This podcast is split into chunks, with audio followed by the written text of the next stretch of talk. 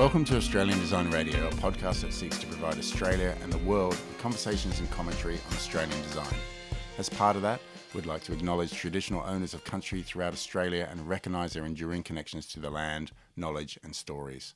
I'm recording this on Gundungurra and Darug country, and I pay respects to their elders, past, present, and emerging.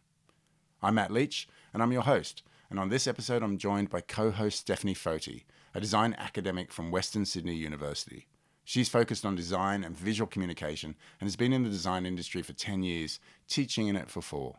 Her teaching philosophy centers on creating dynamic classroom environments, delivering material grounded in design history and theory, but with a relevance to today's industry practice.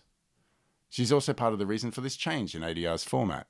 I've been speaking to a number of people about wanting to do more for the industry, whether there was a way to pivot ADR to be more helpful. I need to also give a shout out to Joe Rocker, creative director at For the People and previous co host of ADR. I don't get to talk to her often, but when I do, I always come away with a fresh outlook on an idea. She was the one who really challenged ADR to contribute to the industry discussion by asking and answering bigger questions. So if you've got a question about the industry that you want answered, drop us a line, come and co host, and let's see what we find out. So it was over a coffee that Steph and I were talking about design teaching, our love for it, and how to make it better. It was here we mapped out this mini series focused on what makes a great design teacher. Steph really wanted to talk to three teachers from different styles and would see whether there was common themes. One of the first guests she suggested was Frankie Ratford from the Design Kids, but Steph was more interested in the designer boot camps that Frankie's been running. These boot camps are intimate, one of a kind learning experiences where designers can work through their intensive, reflective program and map out what their future career might look like. Having Frankie on this episode was a perfect idea Frankie's a long-time friend of the podcast and our first ever ADR guest, so it made absolute sense to have her back on for this episode that could be seen as a new number one. So, enough chat from me. Let's jump into this first episode of this mini series about what makes a great design teacher.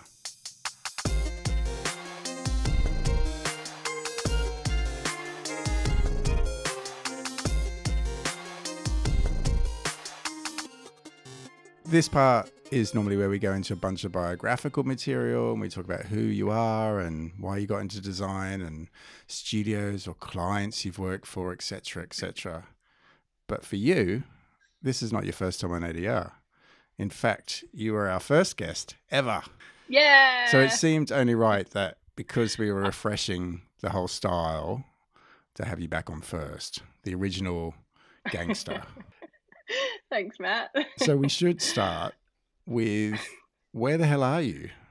Uh, I'm in Magnetic Island, which, as no one knows, is 20 minutes off the coast of Townsville, which is four hours south of Cairns, or 18 hours north of Brisbane. You choose. so, how did you end up on there? Because I mean, I think most people remember that you were living the life in Byron Bay. I was. Uh, so I was in Byron uh, probably two years ago yeah, and I wanted to buy a house, so I couldn't afford to buy one in Byron because Leonardo DiCaprio lives there now. So, you know, pretty wild. So I moved to the Gold Coast and bought an apartment and was there for a year. I was actually only there for three weeks um, before a developer bought my apartment. Really? From me for a much higher price, which was awesome. um, and then I, but I had to wait a year and a half for that yep. to kind of go through. And then I went on a big Australian road trip just as um, my wings were clipped, so couldn't go overseas. So I just thought I'd drive counterclockwise around Australia. And yeah, ended up on Magnetic Island just for the night and really liked it. I saw this cute little A frame for sale. And I'm obsessed with A frames. And I just sold my um, Tassie shack. So I decided to move up to There's Magnetic so Island. much to dig into um, there. So yeah. So oh my god, a, it's a, wild. A-frame, There's a lot going on. like, why are you obsessed with A-frames? Oh my god, they're so cute. I can list where they all are. There's one in Byron on Mott Street. There's one in Fortescue, like Wineglass Bay and Tassie. I can like list everywhere I've seen them. I just think they're so architecturally beautiful. Right. And yeah, this one was really cheap. It had been for sale for a year. No one wanted it. And I just thought that it would make a really good Airbnb. So I moved here for three months to renovate it. I think I was here for like three weeks and I was like, yeah, I'm not leaving. So the A frame replaced the Tassie Design Shack. So I sold that. And then I decided to stay. So I bought myself a house up the road wow. from the apartment money. So I basically had all these projects and I've just consolidated down to Magnetic Island. So um, yeah, so now I've got the Airbnb A frame. I have a tiny shack. Do not be impressed. It's like 50 square meters. It's tiny. it's little shack that's like falling down. I love it. It's perfect. And yesterday I just closed a deal on a commercial building and we're starting a co-working space, which is really exciting. Oh my called god. Jungle Club. You're going to Yeah, become like the queen busy. of Magnetic Island. Yeah, I want to be the mayor. I'm kidding. I'm kidding. So what Um, yeah, it's what about it made you say, "Okay, I'm going to stay"? I think I've always struggled. So I grew up in a forest in England, and then I moved to Australia when I was 18, and I always lived in big cities to do design, to study, working at Frost. It was always around big cities, but I think my soul is happier in nature. But I, my design also makes me very happy. So I've always had this like trade off that I didn't really know where I fit. And I think, yeah, I remember being swimming in the water here and I was having a chat with uh, this chick, Lauren, who teaches at JCU, the university in Townsville. And she's like, Yeah, I can live in paradise and I can get a 20 minute ferry and I'm in a big city. And I was like, Oh my God, this is it. And the great thing about it is, is the fact it is an island. So it's actually cut off. Uh, it's hard to get there. So it makes it so special as a place to live, but you can be in the city. I was in the city half an hour ago. I just got back. So yeah, I love that kind of um, That's awesome. crossover between the two. And I just think like not being able to go overseas, not being able to do all these things I want to do, this felt like a new challenge for me. I've never lived in far north Queensland. I've never had to worry about cyclones or crocodiles. and yeah, this just seems so exciting and it's so beautiful here. Like, oh my God, I can't wait for you to come up here. It's so amazing. Just palm trees, crystal water. We're on the Great Barrier Reef. There's like turtles, giant butterflies.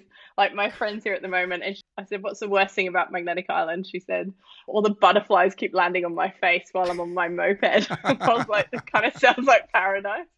No, I love it. I'm completely sold. Oh, that's so, So good. yeah. Uh, so, Frankie, Designers Bootcamp, the reason you're on this mini series, combining creativity and travel to expand your creative career. That sounds pretty awesome. Can you tell us a bit more about what that is? Yes. So Genius Me started a travel company at the beginning of COVID.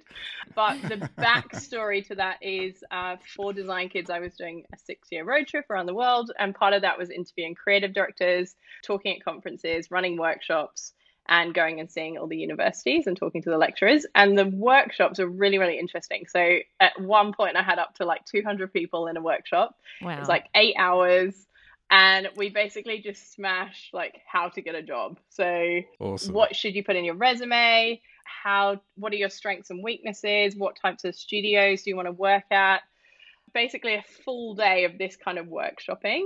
And the students are insane. They just you know what, you know, 20 year olds are like. They're on their phones, they're distracted. They would honestly sit there for for eight hours without blinking, just staring at me like terrified, like making as many notes as possible. I remember one of the last ones I did was uh, at Central St Martin's in London, Yeah. and I remember um, getting the tube there, and I was like, these guys are just gonna think I'm an idiot. Like this is in my head, this is basic information. I don't think this is anything advanced. I think they loved it the most. Like Wow. so many people emailed me afterwards just saying thank you. This has changed my whole perspective on the industry and like what to do. I feel so much like more confident about where I'm going and having a direction, all that kind of stuff. So the workshops were really great. Most of them were free. Sometimes the universities paid me or they'd like put me up for the night, but most of the time it was free. But for me, it was really sad because those 200 people, I couldn't sit down. I wanted to sit with each of them and be like, who are you? How can I help you? Yeah. Um, when you are outputting information, like you're relying on them to kind of run with it. Whereas I wanted to kind of hold their hands and keep helping them, but there's just too many people. So that was the most efficient way of doing it. Yeah. So um, yeah, the end of this six year road trip, I didn't want the Design Kids brand to be really Australian based because I was going to be based in Australia. It was really important to me it stayed global. So I was like, how do we take the workshops and the idea of the brand being global without me traveling for another six years? And so we kind of flipped it on its head. So with, the idea was to take 20 people uh, to an exotic location and rework their whole career in a week Amazing. it should be illegal. It's way too far. so we we actually started in 2019. So we did um, Sri Lanka was the first one. Oh, awesome. no big deal. Lol, keep it easy. Sri Lanka was crazy. Then we did Bali, then we did Portugal, and then we did Byron. Byron was a double class. That was wild. Yeah. Um, and then the following year, we had eight booked. So we were in India on the trip middle of March as COVID was like blowing up. So yeah, it was pretty crazy. I think we were there 7th to the 14th, and on the 11th, it was officially a pandemic. So we were kind of like, oh, well, we're here. Let's just get this done. Um, and then we finished the course and everyone flew home. But it took some people a week to get home. It was pretty nuts. My God. So, and then obviously we had to cancel all I the, to say, all the future ones. You had Hawaii and Japan and Mexico as well? Yeah. Yeah. So we had, so I'd rented my room out in the Gold Coast and was planning to be away for another 10 months ironically. And Japan was the next one. And we were like, we can't go to Japan, but we still thought we could run one in Sydney. So I rebuilt the entire right. event in Sydney. I got all these amazing Sydney design studios, bless them, thank you guys, to come and teach some of the stuff just so it was more sexy than the Japan trip, yeah. which is pretty hard. So we rebuilt the whole thing. We resold all the tickets. Like this is in the space of like three days. It was wild. And then I got back. It took me three days to get home from India, and I got home and I was like, "This isn't happening. I need to pull this as well." So cancelled all of them, oh. and was just like, "Oh shit!" Because I like we didn't make the profit margins on each one is minimal. So like one event can't refund the other three events. So I came back to a huge amount of debt. Pretty heartbreaking. Yeah, I remember emailing them all saying you can either do it online or you can have refund but if you want a refund, you need to give me a few months because, yeah. yeah. Uh, yeah, but I will pay you back. So yeah, no, it was awesome. So it's pretty amazing once everything opens up again and we're all vax again. You could pretty much go anywhere. Are you hiring? Everyone always says that. They're like, "Can I carry your bags?" And I famously don't have any bags. I only travel hand luggage. So no, you can't carry my bag, but yeah, I have a little team. So I have Lauren, who is Boston born, ba- based in Melbourne. So she does all the interviewing for me. She's an ex boot camper. She's from Sri Lanka. I have uh, Laura, is my photographer. I met her in Mexico City. She's from Melbourne. So she's involved in Design Kids as well. And Lily also came on the boot camp and I hired her and she books all the trips for me. So we have this cute little team that's already ex boot campers Amazing. bringing in more boot nice. campers. So I love that cycle. It feels really, really nice. With that worldview in mind, do you think what you're teaching translates across the world, or do you find yourself having to make adjustments? I think I've only had one instance where I had to make an adjustment, and it was in Portugal. There was a, it was in Porto, but we had a student from Lismore, and we were talking about emails and reaching out to studios. And I basically gave them this template that's what I would say. So I would say, Hey, Matt, super nice to meet you. My name's Frankie, blah, blah, blah, blah. I love what you do. This is what I do. If you're interested, let me know. Like, super, really casual, very Australian. Yeah. That was the key. It's very Australian. And she kind of called me up on it and said, that would be considered quite rude in Portugal. Oh, wow. um, it would you'd need to be much more formal. And I was like, wow, thank you for pulling me up on that. So now when I give advice, I say you have to this has to be culturally appropriate from where you're from. I can give you advice. This is my history, plus everyone I've interviewed, plus me going to 75 cities and spending time with those designers. So that's where I'm pulling this advice from. Yeah. But if you think it is not relevant in your city, take it with a pinch of salt. So yeah, you have to kind of tread lightly, but it is interesting things that are similar and the things that are different. Yeah. Uh, I definitely have learned that along the way. I did make another faux pas actually in um in Cape Town. I gave this talk and everyone was like loving it and they I could see they're all so excited and I was like, guys, running this workshop at the weekend. It's 650 rand, which is like 50 or 60 bucks. And they just like it's just nothing. It's crickets. And then the next day I got home and I checked the tickets and nothing. And I said to my friend, what's going on? And she said, oh, that's like a month's rent here. Oh, wow. And I was like, oh, wow. Because I was saying, oh, it's really affordable. It's a full day. You're going to get a lot out of it for $50. And I was like, wow. So I think I dropped it to like 10 bucks. I just wanted to help them. Yeah. I was like, I just want you guys to come through. But it's not about translating that currency. It's also about translating how much that currency is worth locally. Yeah. So there's all these little things, but I think you learn as you go. So yeah. yeah, it has been really fascinating for me to be doing that. everywhere else. But the boot camps are cool, um, Steph, just to answer your question a little bit more, because we pick an exotic location to get them out of their comfort zone. So we don't want to teach Melbourne students in Melbourne because they go home to their partner, their housemates, all their belief systems, their limiting like beliefs on themselves, all that kind of stuff. We want to kind of pluck them out of their normal life, throw them into like some random co-working space in Sri Lanka Yeah, right. where they think anything is possible and they can kind of think bigger and yeah. and snap out of those old I love it. patterns. So all our designers actually fly I pick the location and then they fly to me rather than me going to Sri Lanka and teaching Sri Lankan. So it's like a career changing holiday. Yeah, exactly. It's awesome and it's tax deductible. So we love that. I'm a big fan of that. um, but it's really great because each class we have people from all around the world. And that's Yeah. such a beautiful part of the experience that I hadn't factored in. Those friendships are so tight. Yes. Like my WhatsApp groups every day going off. Yeah. It's so beautiful. Awesome. And especially during COVID, where you've got like we were getting first-hand updates from what's happening in like Jordan, and then what's happening in Tel Aviv, and what's happening in I don't know Argentina, and it was really interesting because it almost cuts through the news cycles, and you're getting it straight from people living there. Yeah.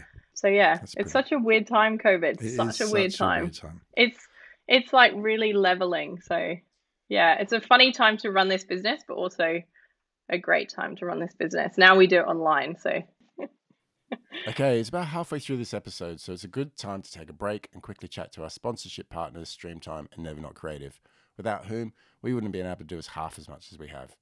I thought I'd ask Streamtime's managing director, Andy Wright, about whether he'd ever thought about teaching. Well, Matt, it is funny that you say that because we've just launched a new online course at Streamtime working in collaboration with Design Assembly over in New Zealand. It's called the Stronger, Better, Happier Agency Program, and it's designed to help you step back, take a strong, detailed look at your business, evaluate the health of your business, remind yourself on why you started it in the first place, and see how you're doing now versus what you envisioned at the very beginning. It's there because we want people to feel happy about where they got to as a business. And you can sign up at streamtime.net slash programs slash SBH. And if you haven't tried out Streamtime before, make sure you do. You can get a free trial and a 20% discount by going to streamtime.net slash ADR 2020. Okay, before we go any further, I think we should probably get to the question because this new format of ADR relies on a question that's asked by the co host that spans across three different episodes. And you're obviously our first one, and Steph, you're also our first co host. So, Steph, can you tell us a little bit more about what the question is that you wanted answered? Yeah, so it's rolled around what makes a good or a great graphic design teacher. So I thought, forget the job description for a sec and think about how to have more fun in the classroom teaching. So if you're setting up the classroom environment and you're not the only one driving the class, but you're driving the students to do well while setting them up for the industry. So Frankie, my question is, what drives you and how does that mirror in what you do for creatives? Oh, I love that question, Steph. That's awesome. I think my thing is about empowering people and especially designers in this instance and giving them the confidence. The confidence is a massive one, comes up every single time for them to be the best designer they can be. So for me, my job is to kind of really dig through and find why they want to be a designer and what that special sauce is that each of them have and then double down on that. I think giving all of them the same advice is the worst thing you can do. 100%. Yeah, that advice of, you know, put everything in your folio so you can show everything. It's like Pentagram are going to hire you if you've got a packaging brief, if you've got some Yeah. weird pencil illustrations, if you've made an app and programmed it yourself. Like, yes, two or three of those might appeal, but out of 10 things, they're not all going to appeal. And it's actually going to weaken your whole folio. So, like, what I teach is really we just start by dreaming and it's like what what do you want to be as a designer and no one's really asked them that before they've kind of said you must do this you must do that here's a jobs board here's how you apply for jobs and you kind of get put in these little boxes and then they get really lost and they're competing with everyone else that's playing at 70% and it's just it feels it feels backwards to me it just is not the way i think things should be done i think you should figure out what you're so good at that you lose track of time that it comes so naturally to you that everyone else is like, "Whoa, that's amazing!" and they're so impressed, and you're like, "Oh, I just, I just did this. This wasn't even that hard." and you find, you find those things, and then you just get them to do that. You build an entire folio Yeah. around whatever that is. It might be building typefaces from scratch. It might be typesetting, editorial. Like we're all totally different in the design industry, and that's why I love it. So. Yeah, that's my thing. Yeah, that's empowering wonderful. Other people. So when when this question first came up, that I guess the thing I was kind of thinking about that it's probably to both of you is like why did you want to become a teacher in the first place? And I need to kind of stop there because is teacher the right name to call this? It feels a little bit wrong. I like teacher. You like teacher? I think it kind of covers. Yeah, it feels a lot more broad than like educator. Steph, I'm going to let you go first. Uh, well, I definitely don't want to have my students calling me Miss Foti. I stop them there, especially first years.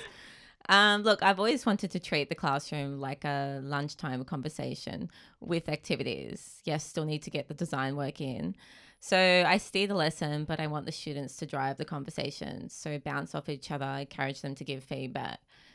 Not getting the teacher to be talking the whole time, if that's what we're calling it, teacher. So let them hear from someone else other than the teacher. Uh, so so more of a coordinator, like a facilitator. Yeah, I was gonna say facilitator, but that even sounds too I don't know proper. sounds like a train. It sounds intimid. Yeah, it sounds intimidating. Yeah, it I think does. there's something very pure about teacher. You can be a teacher in any industry. You can be a teacher in life. Like I like that. It kind of makes it a lot broader than your specific subject. What about coach? Mm, it sounds like a football team. Matt, I reckon you'd be a good coach. so what about why why did you want to become a teacher? Oh, that's a great question. Um, I don't think I wanted to become a teacher. I think I accidentally became a teacher. That's totally my story Um, as well.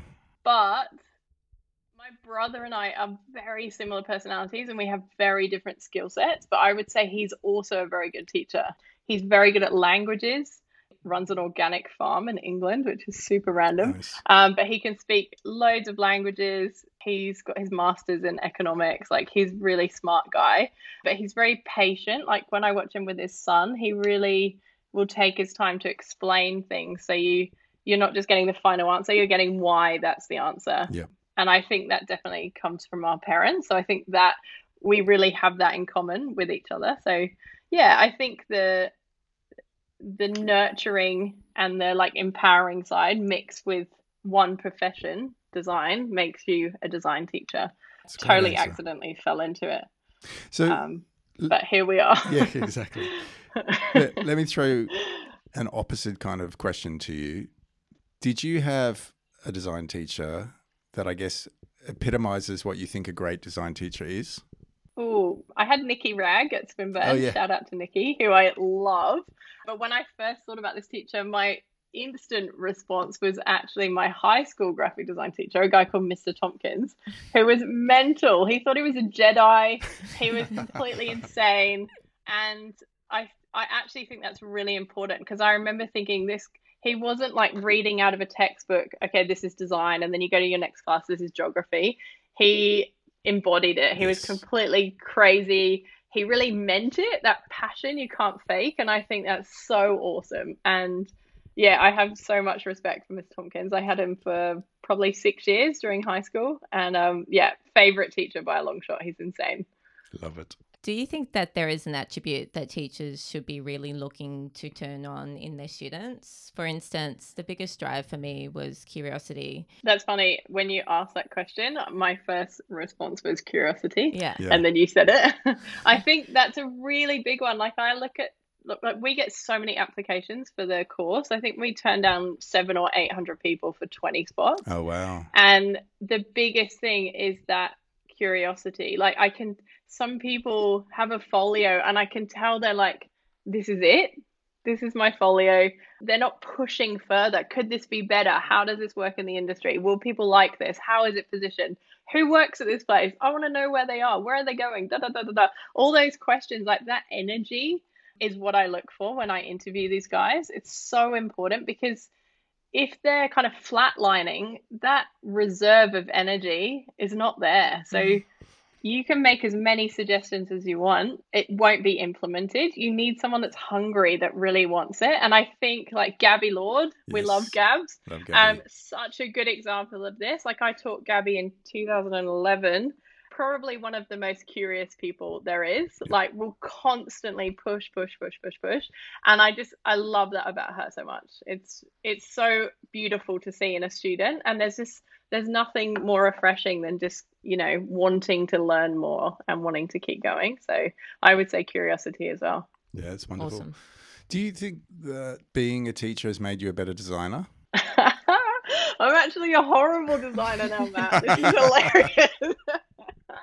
it's kind of embarrassing. Um, like when I finished uni, I was like, I was okay. Um, you know, I, I got a job at Frost. I wasn't doing too bad. And now I'm definitely a creative director, not a designer. Yeah. And actually, Lucy and I were talking about this earlier, and I was saying, how funny is it when graduates put on their job title, I'm a creative director, and you're like, a creative director is just experience. It's it's you've developed your eye. That's all it is. You can't be a creative director like a year out of uni. You just don't have that experience of, you know, this is going to the printer, this is broken, why is that kerning not working, da da da. All those things, all those mistakes and tweaks and all those things you do throughout your career, that builds up your like creative director armor so you know what's going on.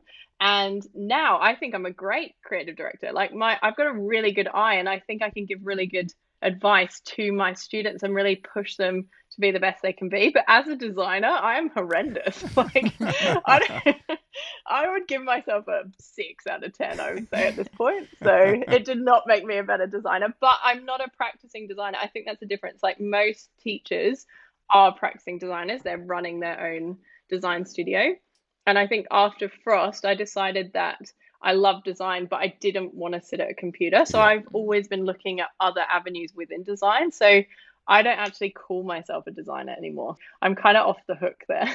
You're a CD, Frankie the CD. but most people, yeah, most people I think are better designers because they're teachers, because they're constantly questioned about what they know. Yeah. Um, and I think so, yeah. I think that's where the question comes from because I've often brought industry people in, and after teaching for a bit, they've gone. Actually, I feel like I'm learning more than the students. Yeah, totally. I definitely found that back. Like I was teaching at university 2010, 11, 12, and 13. So I at that time I was definitely getting a lot from it. It was awesome. One of the big things that I think comes out of this boot camp is yes, they're learning stuff, but they're also networking. It seems like you've really nailed it. Like you've nailed the opportunity for them to meet each other and really, I guess, build friendships, as you said, like all around the world. How have you done this? Is there a particular approach you've taken? Yes. So a big part of them coming on this trip is the friendships they form internationally. Um, and even the online versions, we actually pair them up with people not in their country. So Right. if you're in America, you have an Australian buddy, and the whole point is to create those friendships. Yeah, I don't really like the word networking either. I always just think of friends. Like we're friends, but I know you through work. So like I don't really have a divide between the two. The way I think the boot camps create really strong um, bonds is through being really vulnerable. And I learned this Wow. really early on. So, day one, class one, hour one, um, I just kind of say, because we used to have a show and tell, and they'd say, This is my work, I'm freelancing, everything's great, da da da. And then everyone else kind of gets their back up, and it's that competitive environment again. Where, and then Which they're like, the Oh, I'm also doing thing. great, and I do this, this, and this. Exactly. So, I realized that pretty early on, and I always start the class with like, "This is a safe space. It's us versus the world. You know, there's us twenty. I'm going to help you. You can cry. There's points if you cry first. Yeah. um, I want you to be really real. Like, I don't want you to hold anything back. What I would hate is for you to go through the whole week pretending you're fine, and on the last day when we're all having beers, you start crying because you're freaking out. Like, I want you to freak out now. And this is actually so beautiful. Like the amounts of times I cry during boot camp, like it's so beautiful. I love these humans Yeah. so much. But you know, the first one will start out and say, you know, I'm freelancing, but I feel really lonely. I don't have anyone above me to learn off. I feel really lost. I need a mentor, blah blah blah. And then the second one's, you know, pipes up and you can see them all nodding and it's really, really cute. And it creates this bond because they know that they all are looking for something there Yes. and that they have that in common. Whereas I think traditional networking events, especially in a professional environment, if you are a graduate, you kind of have to like fake it till you make it. Um, you know, you're like, I'm freelancing Yeah. while you're wearing your pajamas and you're at home and you're We've all done you're that. kind of taught and I teach this too. Like you do need to kind of fluff it a little bit to kind of don't sound desperate. Mm. Um, but in that environment, I really encourage them to be just super, super honest, and it's really beautiful. I think it's my favorite thing out of the whole boot camp is just that honesty. And at the end of the boot camp, I'm everyone's reference. I'm like, I've got your back. Whatever you need, you need an intro. You need me to like talk you up. I am there. I believe in you 100% because I've been holding your hand for the last week and I know everything about you. Let's go. And I my current reference stat is 100%. So I have never given a reference and they haven't got the job. Oh wow. So because I'm like crying about them, I'm like, oh my god, you have to hire Dan. I love Dan. He's brilliant. He's the best person you ever meet in your life. And um and it's true. I literally love them because I've seen their weaknesses and we fix them and their folio's beautiful. Yeah. I can hand on heart say that I'm really proud of them and that they would be a good it's like fit. a family. Like and you're I think creating, that's so good. Yeah, creating a family. It's ironic that it comes from the design kids, don't Yeah. you think? I just think that's so funny. That took me an hour to come up with that name 13 years ago. And it is, it's a global design family of kids. And I'm the design mum. So, yeah, it's so cute. They all call me design mum. I'm like, I'm not that old. I love it. so, yeah, vulnerability, Matt, is the answer. yeah, it's, it's setting up that context. Like you doing that at the very start, Yeah. saying you require honesty. Yeah. That's brilliant. I think that's huge. I think that should be in every classroom, to be honest.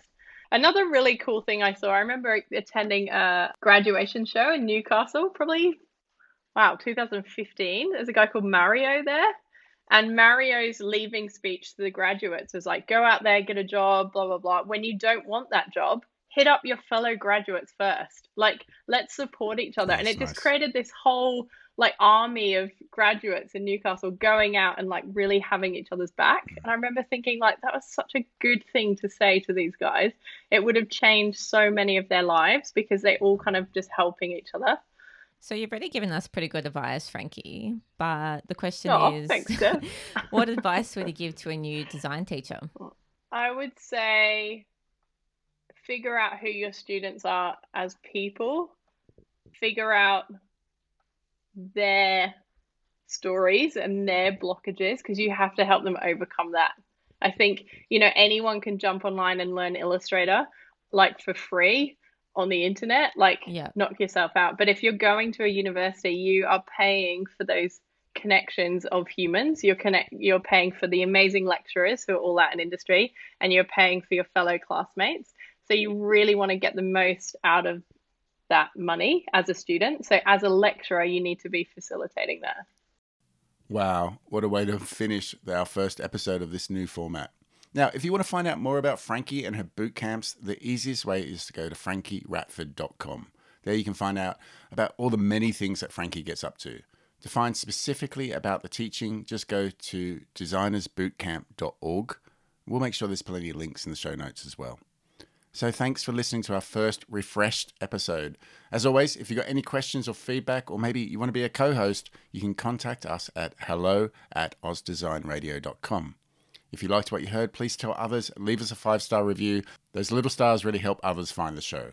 Next episode, we're going to be talking to Felix Oppen, a design teacher from Sydney who teaches students to get back to basics on traditional print machines through his award-winning journal, Ligature.